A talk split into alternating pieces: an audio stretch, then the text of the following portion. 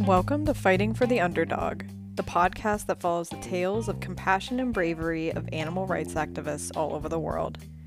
As I interviewed these amazing people, I was truly inspired by the common theme of hope that they give to underdogs everywhere. They taught me that sometimes the greatest power an underdog possesses is never giving up hope. I'm Kristina Bergsten with the Animal Law Firm, where we are fighting for the underdog in Colorado, Pennsylvania, New Jersey. Um, today's question is What can I do to get my dog back? So, this person had given their dog to someone else because, for temporarily, because they were having like housing issues.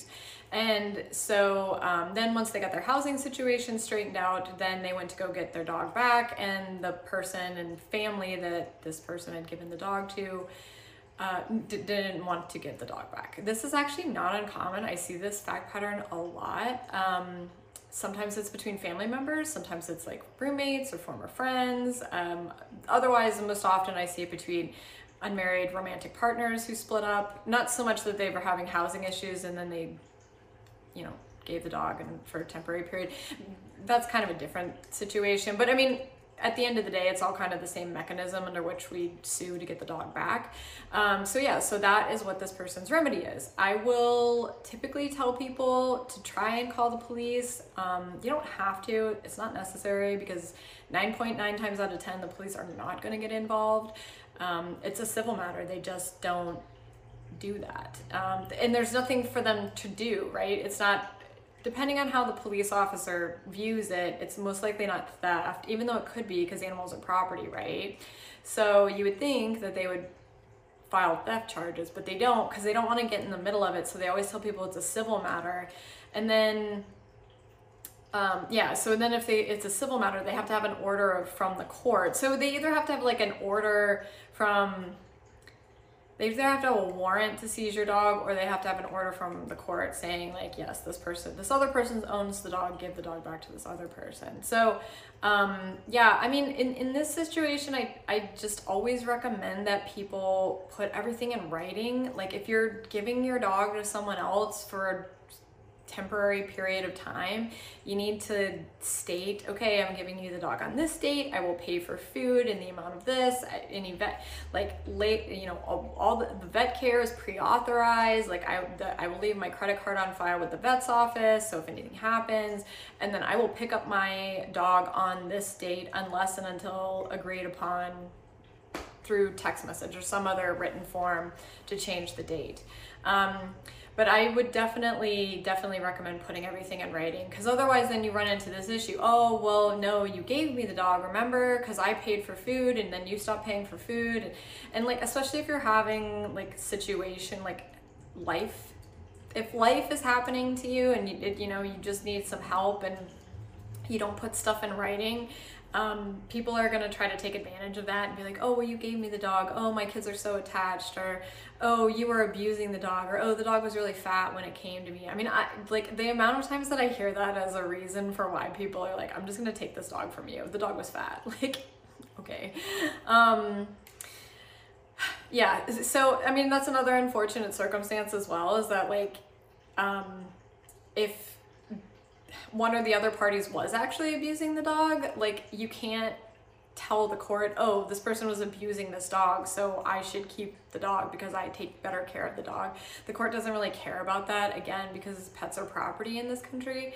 Um, that said, I mean, you know, if you really do believe somebody was abusing a dog eh, that you take custody of, make a report immediately because otherwise, if you just let it go and then that person sues you or you have to sue them, like, then it just looks like you're just trying to be spiteful. And so, like, definitely, like, again, like, if it didn't happen unless it was in writing. Um, so, put everything in writing. If you're going to have someone watch your dog for a short period of time or an extended period of time always make sure that you track payments through some sort of electric electronic payment method whether that's like venmo zelle or cash app. Those are my favorite ones because they're very easy to track. Um, and you have to have the consent of the other person in order to like send and receive money and request money. So like it i don't know. It's just a no-brainer. Um, on my end. And plus, like, who trusts the mail anymore? So, and like, who's gonna mail a check? um, so, yeah, so put everything in writing, keep track of payments. Um, make sure you follow through on your end of the agreement. If you say you're going to give them money for dog food on the first of every month, make sure you give them money no later than the first of every month. Like, don't do anything that's going to like jeopardize um, the agreement. Because if they say, "Oh, well, you breached the agreement," even though that's not enough, like to for them to take your dog from you, like just don't give them any any excuses. Don't give them the in.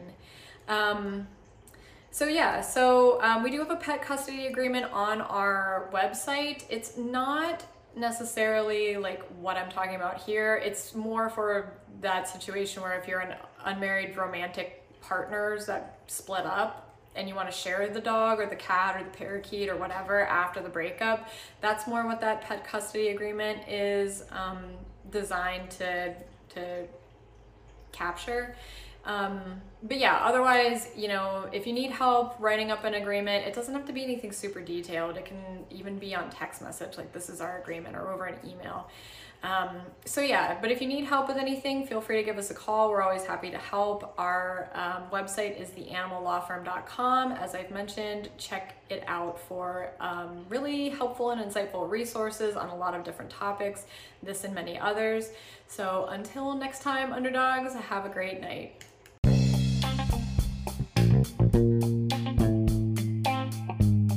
That was such an inspiring interview. I learned so much, and I hope you did too.